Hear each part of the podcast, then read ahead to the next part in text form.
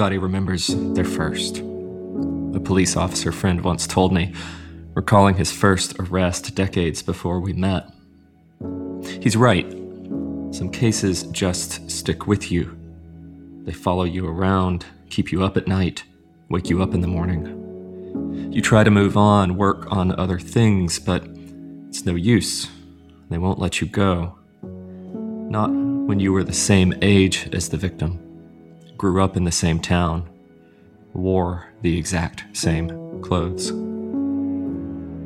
Today on Crime Capsule, we have the story of two women who lived almost exactly the same life, who could have been sisters, almost certainly would have been friends had one of them not had her life taken from her in May 1978. Elaine Fogle, native of Orangeburg, South Carolina, was murdered in her home at age 26. But taking up her case was Rita Shuler, a freshly minted officer with the state law enforcement agency who would follow Elaine's story for the next 40 years, even after it went cold.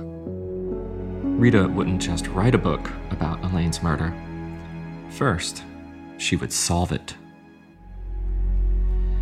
Rita, thank you so much for joining us. It's a pleasure to have you. Before we get into the details of Elaine's case, can you tell us how did you get your start back in the day? Well, when I graduated high school, I, I decided that I either wanted to be in the medical profession or be a police officer. And uh, I was a little skittish about being a police officer out on the street, and forensics wasn't really big back then. It wasn't even hardly a word back in the 60s when I graduated. So I decided to go ahead and try my hands at being an x ray technologist. Didn't want to be a nurse and an x ray technologist. And we had a school not too far from where I was born and raised down in the country there, maybe about 20 miles, Orangeburg, South Carolina. So uh, I went into training there. I had a two years training was certified as a registered radiologic technologist.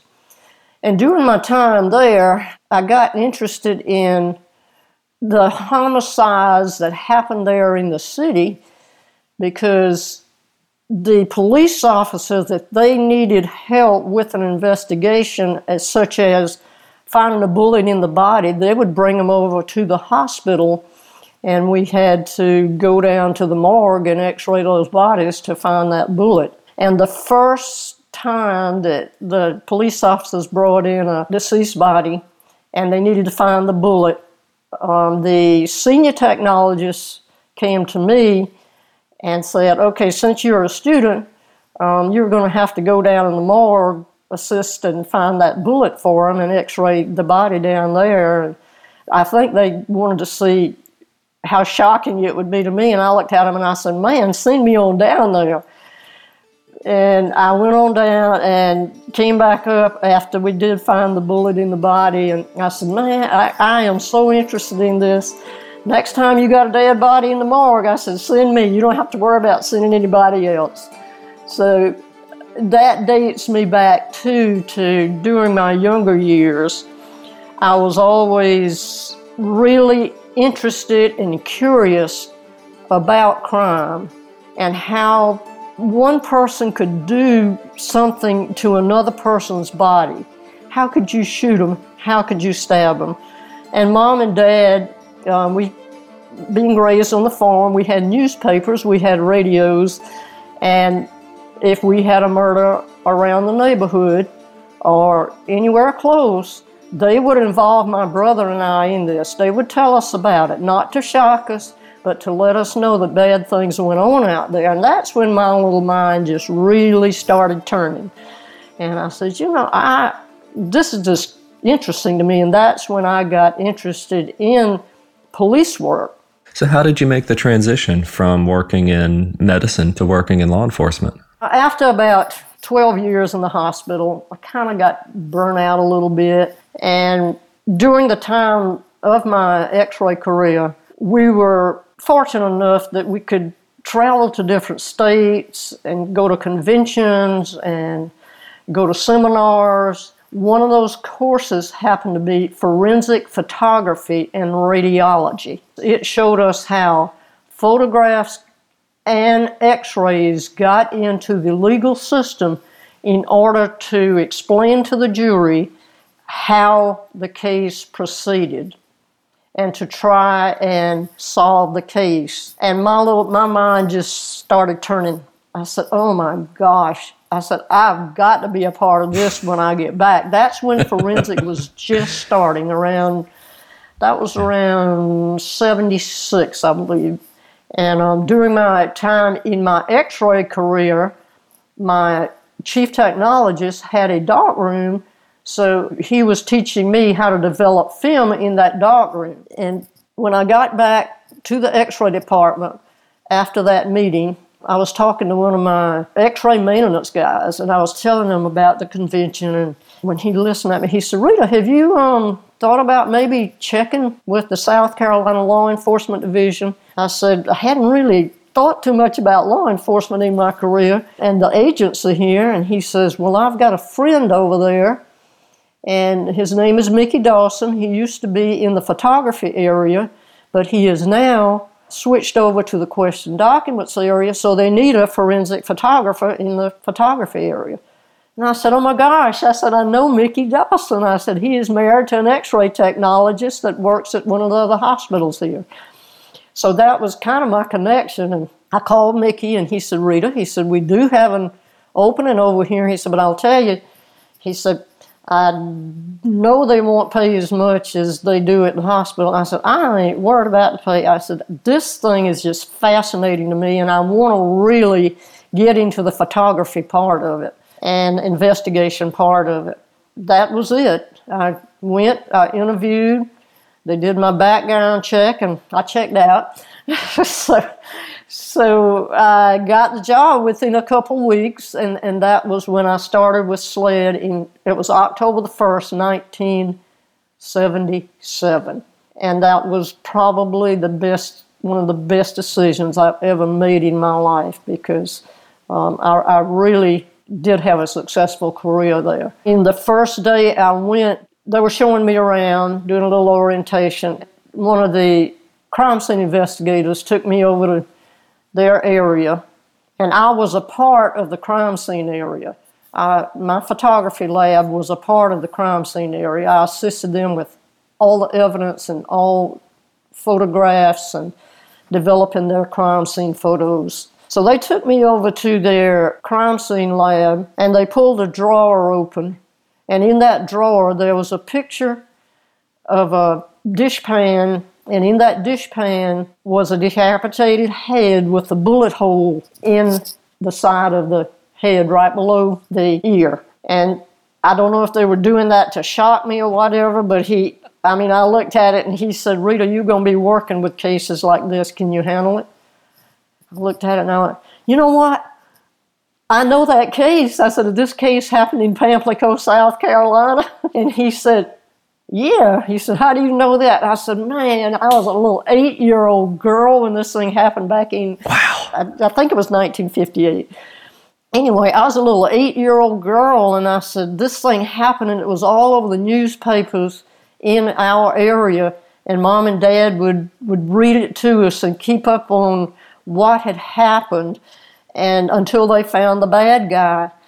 And I started giving them some history of it, and he said, Well, he said, I guess you want to see the rest of the pictures, and you want to see the knife that he decapitated this head with? And I went, Oh, yeah. I said, I really want to see that. So um, they took me and showed me all of that. And, you know, that was the first day I was there, and I just felt like, okay, I know this is where I'm supposed to be now. And that was my first day at SLED. You get there October 1st, 1977. You had been on the force for about seven months when this case crossed your desk. May 27th, 1978 was the day that Gwendolyn Elaine Fogles was killed. Where were you when you first heard about the murder? I was in the photography lab. You were? When they brought the case over to me. and that was the first time I had heard about the murder. I always get a incident reports and synopsis of the case when they bring them in. That is filed in my case file as well. And that's when I saw that Elaine was from my home county. The Fogle name was familiar to me as well. I knew some Fogles, but I did not know her. She was around my age. She was a little younger.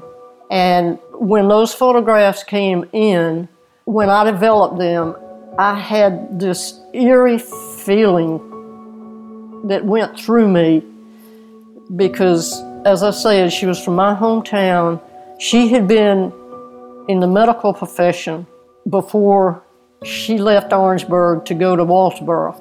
I was in the medical profession before I left the country to go to my training and then on to Columbia. And when I saw her in the photographs, when they found her body, Elaine was dressed like me. We dressed in little rugger shirts back then.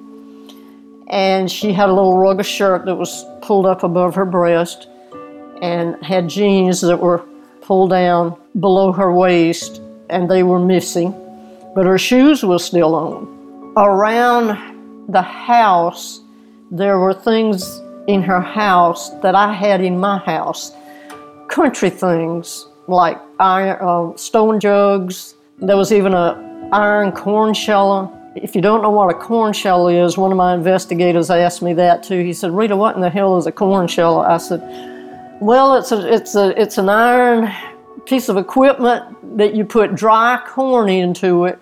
After it's dried on the ear, you put dried corn into it. It has spikes, and when you turn the handle, it'll shell the corn for you." And he said, Well, I guess that tells me that not everybody would have a corn sheller in their house. And I said, Yeah. And then she had different tables in there like I had in my house. And the scary thing was that the metal fire poker that was wrapped around Elaine's neck, I had one of those same fire pokers in my house. And that's when I just felt an eerie feeling that I almost had a connection to Elaine because it kind of just really hit home to me. When I found out more about Elaine, she was 26 years old at the time. She worked at the hospital for a little while, and then she went to work for a prominent doctor there, also as a medical technologist. So she she was out in the public the public knew her, the patients, and she did a lot of um, community work. She loved children. She just she took them to ball games sometimes. She babysat a lot. She worked with the children in the church. She was just a lovely person, and everybody in Walterboro, because it was a small town, they pretty much knew Elaine as coming in the doctor's office and and, and they just they loved Elaine. They just said there was no more beautiful person in the world than Elaine. Well, I'm afraid we have to do we do have to talk about this part of it. Um, Elaine was attacked about 11:30 p.m. on the night of May 27th, 1978. Her roommate Nancy Hooker found her. Uh, you write in the book that uh, Nancy and her boyfriend came home late that night, sort of early Sunday morning. Can you describe what they found? And, and I have to say, for our listeners, you know, this is a terrible crime, and your description in the book is graphic, but the details, distressing as they are, they are actually very important to our understanding of the case. Can you describe what they found? Elaine had babysat that night for some friends, and she left their house around 11:15 p.m. So that would put her arriving home at about 11:30 p.m. Now, Elaine's roommate and her friend had been to a meeting down in Myrtle Beach, was, which was probably a hundred so miles away.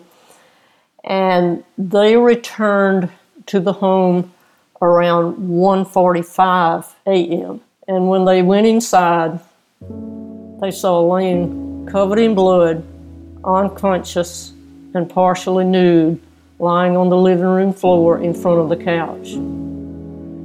They immediately rushed to the police department, Walterboro Police Department, and it was only a mile away. And they told police what they'd seen. They did not disturb anything in the house, and they weren't even sure if Elaine was alive or dead. Her friend, her roommate's friend, did say it appeared that she had been beaten and was sexually assaulted. Right.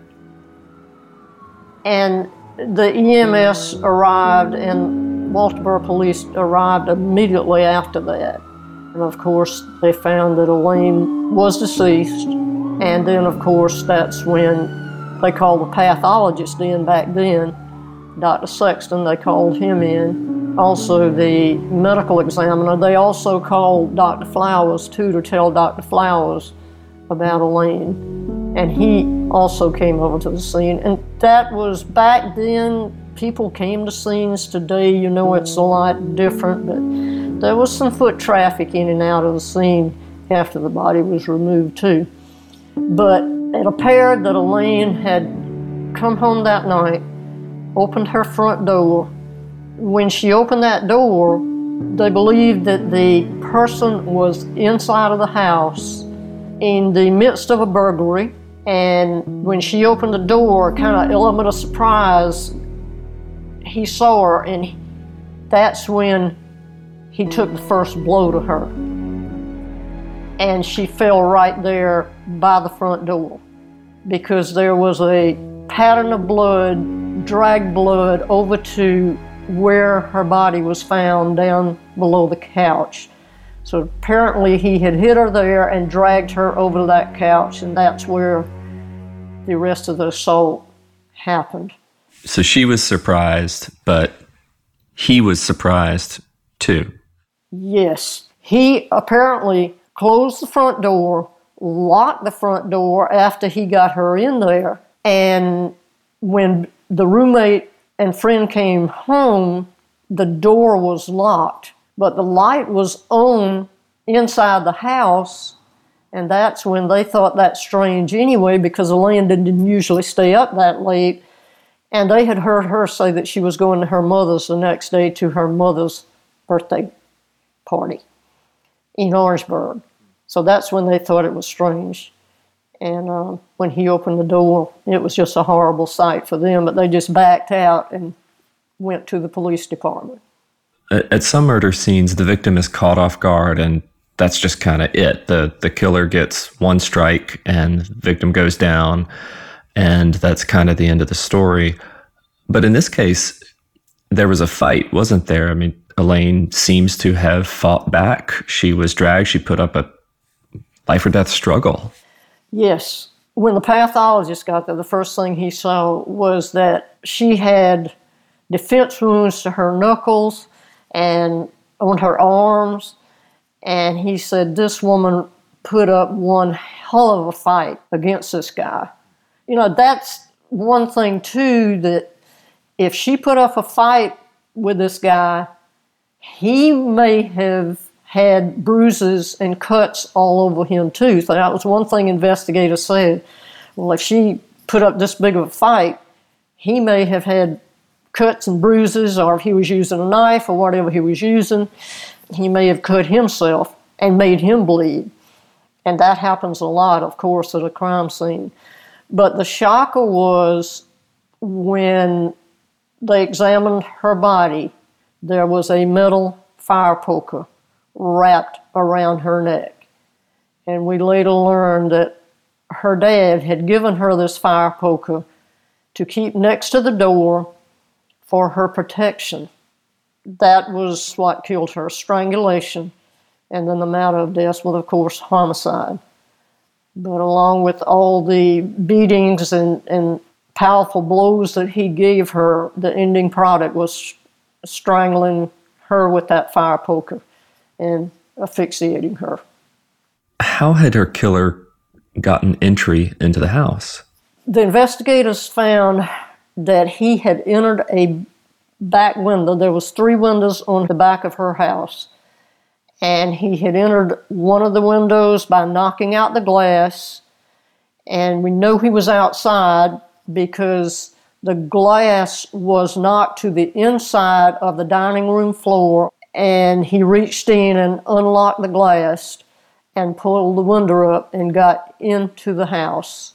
There was also footprints down below that window that was photographed, and they were very clear footprints. So all cases turn on evidence, but this case turns heavily on the evidence that was found at the scene. You write that about 40 pieces overall were collected. And if we can, I'd like to ask you just a, a few questions about some of the key pieces of evidence in turn. So, you mentioned the fireplace poker that was by the door. Her father had given that to her. That was the murder weapon, the uh, weapon of strangulation. Her clothing. There were there were some unusual aspects of her clothing, weren't there? With her dresser, with her blue jeans, where they were found. Can you describe what was going on with the clothing in the house? They found, like I said, her jeans were missing from her body, but her shoes were on, and they found the jeans on the roof of her, little back porch. So apparently, he took those jeans and threw them up on top of the roof, the bad guy, when he left. That's where her jeans were found. They did find a pair of panties on the couch. They weren't sure if they were the roommate's panties or Elaine's panties, but at that time, they photographed it. Why were her jeans on the roof? You know, we don't know after I read the thing, I just kind of felt like he said, Oh, well, I'm through with this now. And he just walked out and threw them up on the roof. But those are my thoughts. People do crazy things when they kill people. In investigations, it is un, they just do crazy things. And some of them have their own little signatures that they leave at every crime scene they go to. Uh, but I think this guy, he just kind of said, okay, well, maybe he was thinking he was going to take them home for a souvenir. I don't know. But he obviously took them out that back door and threw them up on top of the roof, which was crazy, but that's where they ended up. And that's where, and thank God the officers looked up there, the investigators, and found the jeans. The shoe prints in the sand you mentioned, what kind of shoes was he wearing? Did we learn anything from them? We did not see that in the report. There was a report, but they could get they could get a size and they could get the tread marks from that shoe print in the sand. It was very clear. And and I've got to admit, during my career, we photographed a lot of shoes from persons of interest.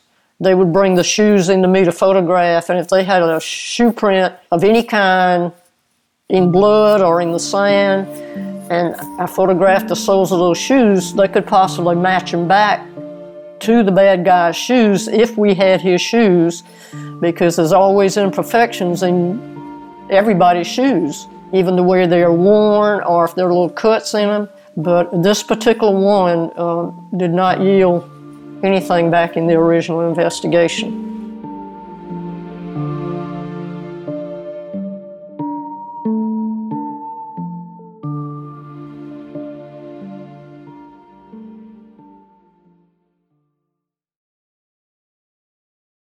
Hi, I'm Matt Harris. Seton Tucker and I host the podcast Impact of Influence, which for two years covered in depth Alex Murdaugh, who was eventually convicted in 2023 of murdering his wife Maggie and son Paul.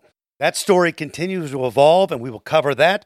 Plus, we will tell you stories of other true crime events that have happened in the South. Please join us on Impact of Influence and give us a follow on the Impact of Influence Facebook page.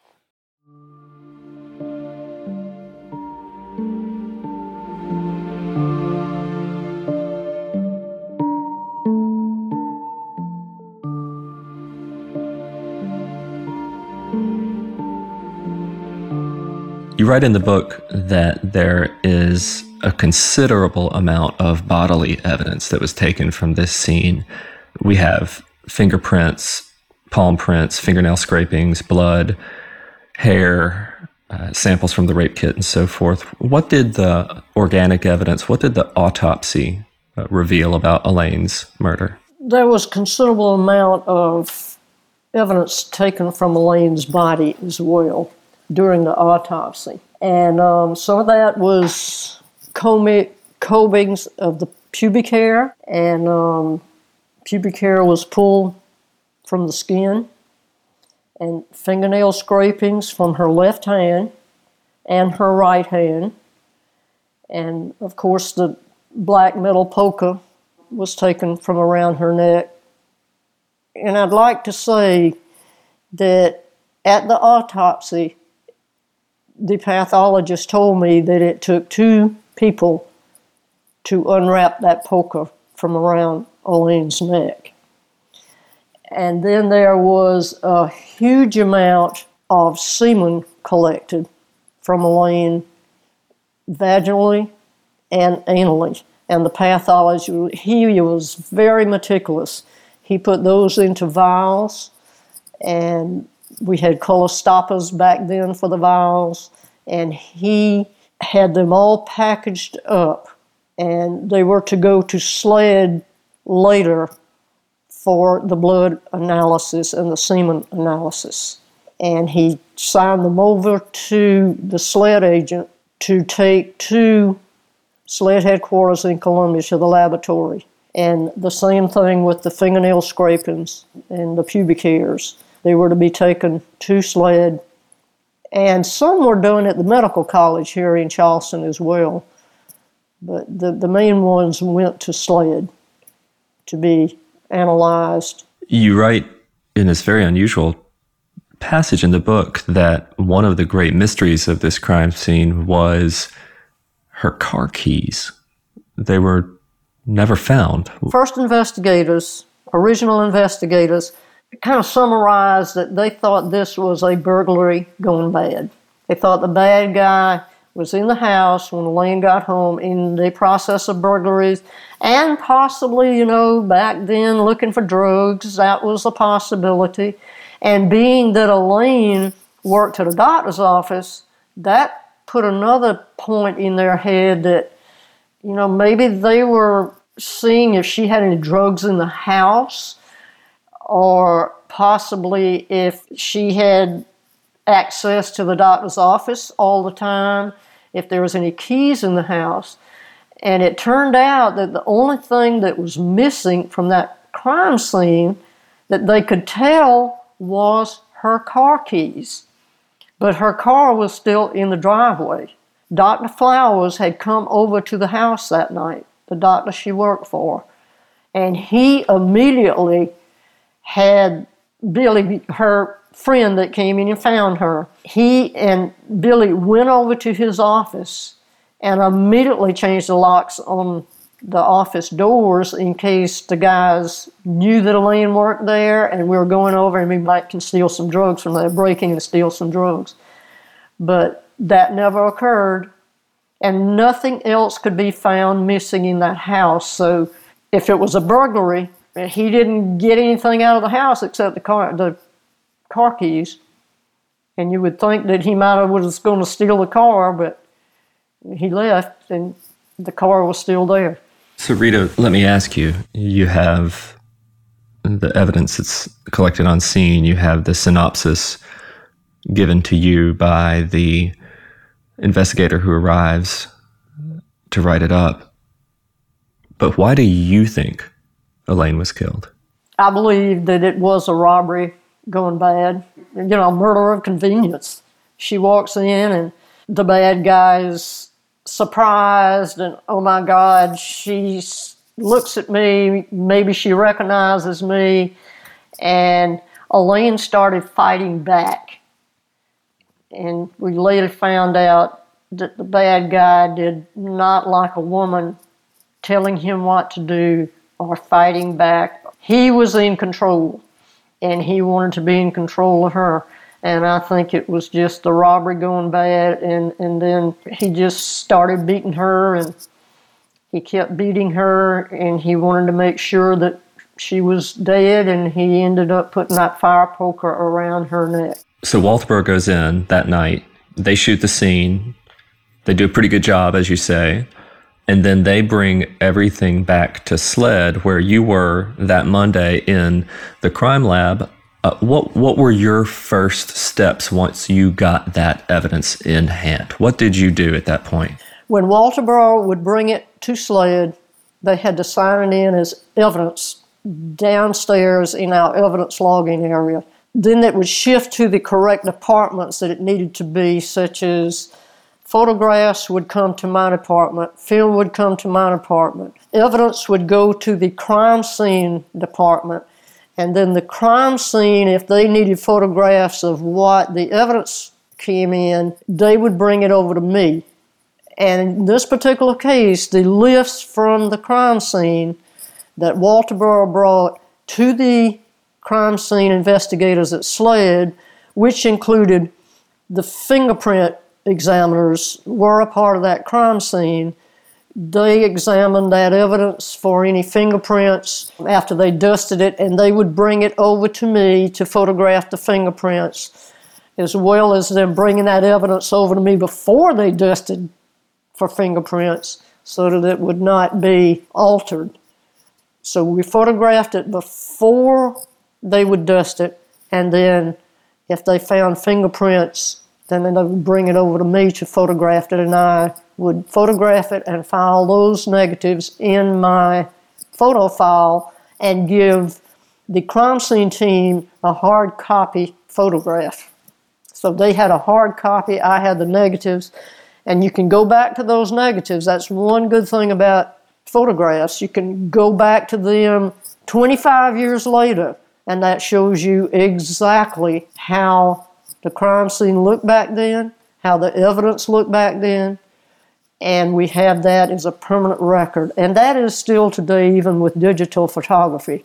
The initial crime scene photography is just 100% important. And being able to file it and go back when you need to refer to it to assist with the investigation, it is crucial. Well, let me ask you until very recently, photography was a slow process. It's a meticulous process. You were having to be very careful with the chemicals, with the developer, um, with the integrity actually of the negatives that they're not overexposed.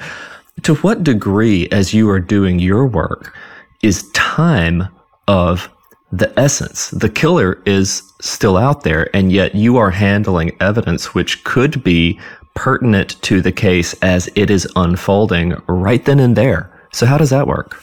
Time is the important thing. Get it out as soon as possible. And with a case like this, I mean, when they brought it in, we got right on it and take care of any kind of evidence that we have because we've got a killer out there there may be another victim before you can get him. So, yes, it is definitely, definitely time.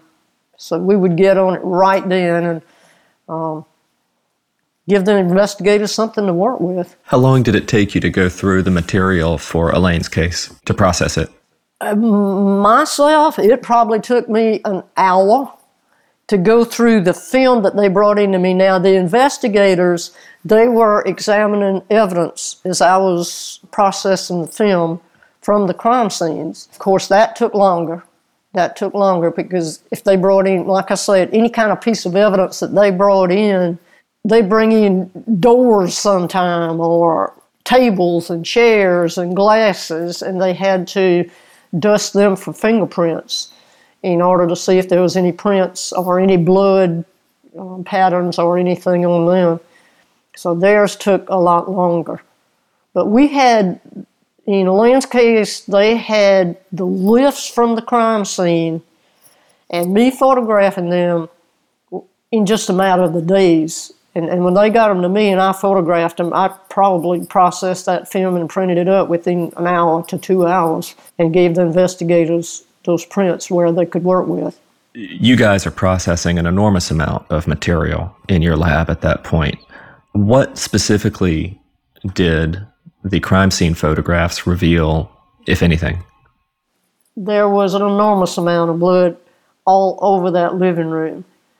And that was important because our investigators could actually tell you've heard a blood spatter and then droplets of blood going 90 degrees down on the floor and was it from the victim or was it from the bad guy and and we just didn't know back then because all you could do was get a blood type so that was important is to the position location of the blood as i said too it showed where she was dragged from the front door over to the position they found her in when the roommate came home that night.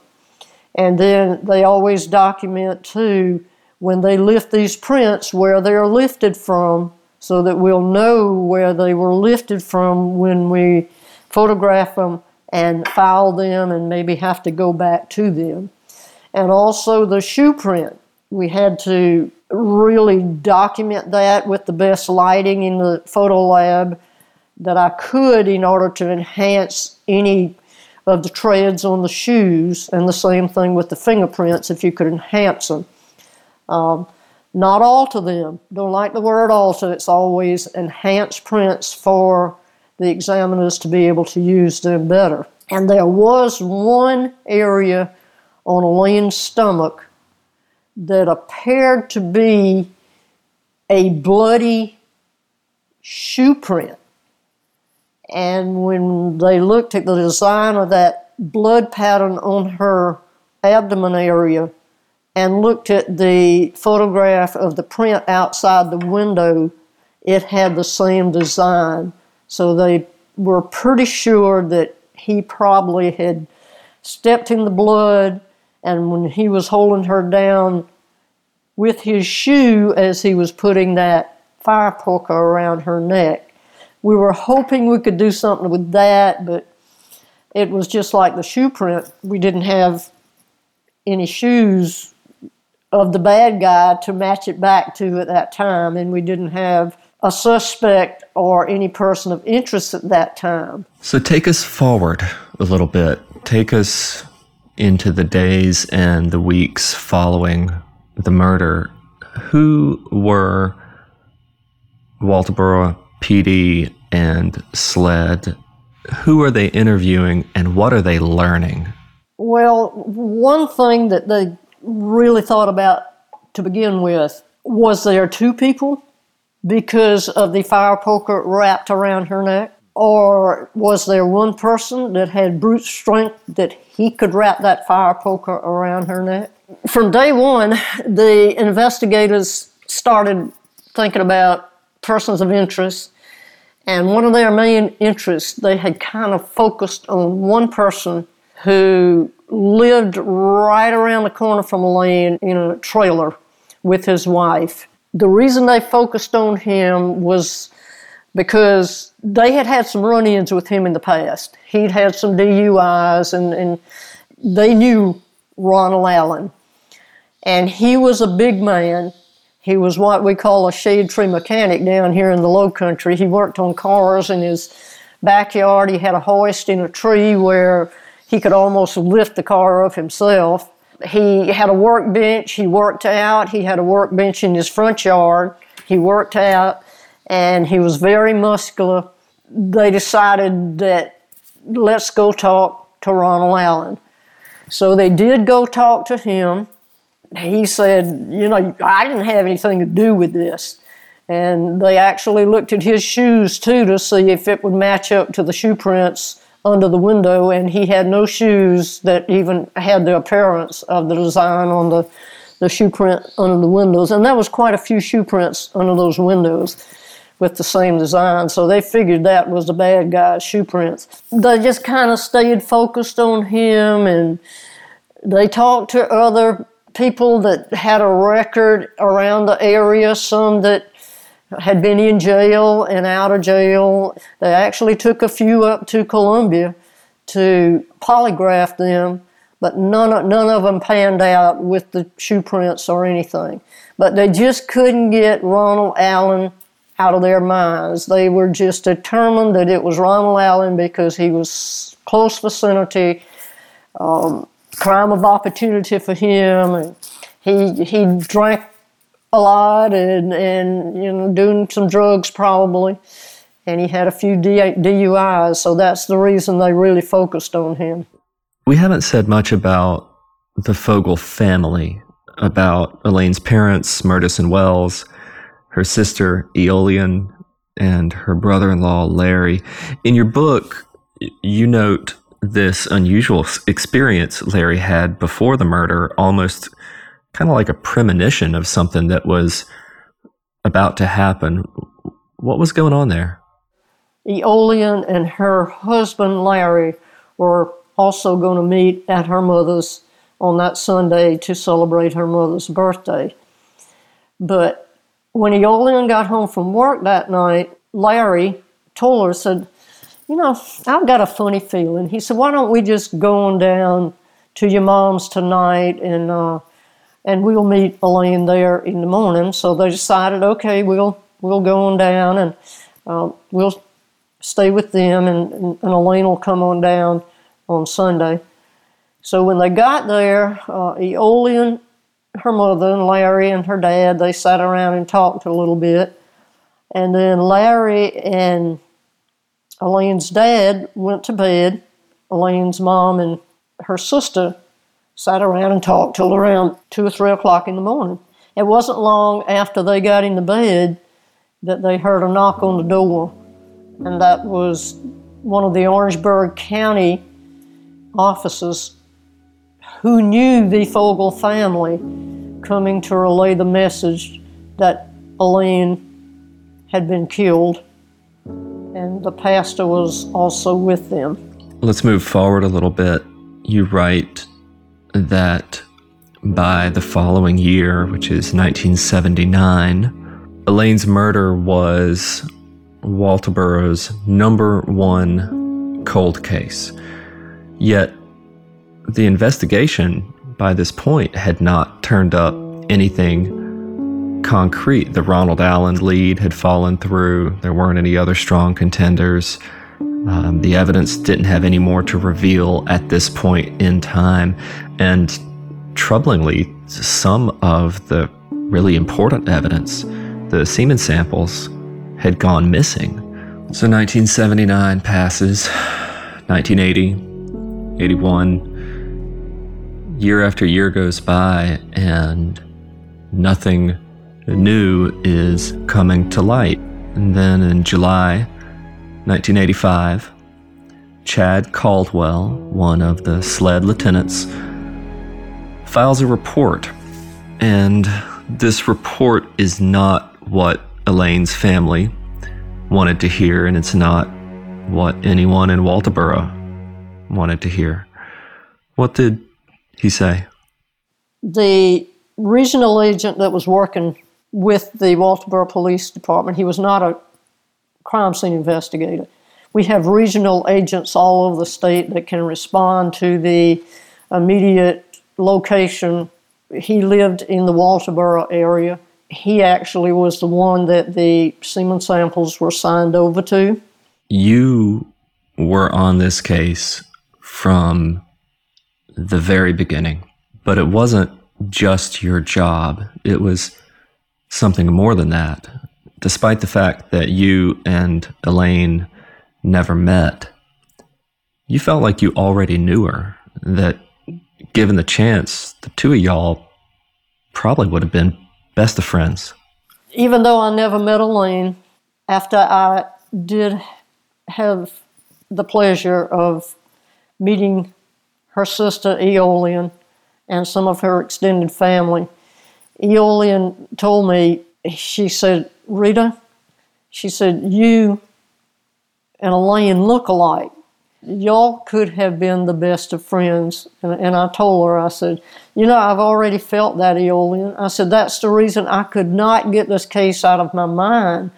Although I wasn't on the front line investigation, I had all this evidence that I had worked with, and I go back a lot and just pull that file out and look at it. But the investigation had stalled. But I did. I just, it, it was just my personal quest that I said, this case can be solved. And then it got to the point where they just had nothing else around 1985, and it just went cold.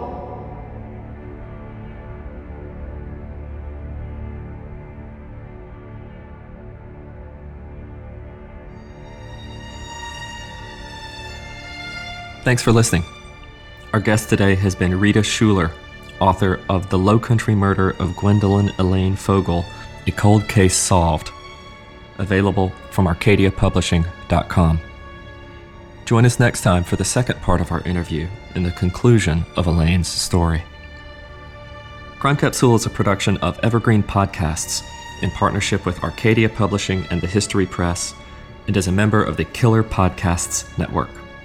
A special thanks to our producer Bill Huffman, audio engineer Ian Douglas, production director Bridget Coyne, and our executive producers Michael D'Aloia and Gerardo Orlando. I'm your host, Benjamin Morris. We're just getting started here at Crime Capsule, and we're excited to bring you the best of true crime writing over the upcoming weeks and months. To find out more, visit us at evergreenpodcasts.com.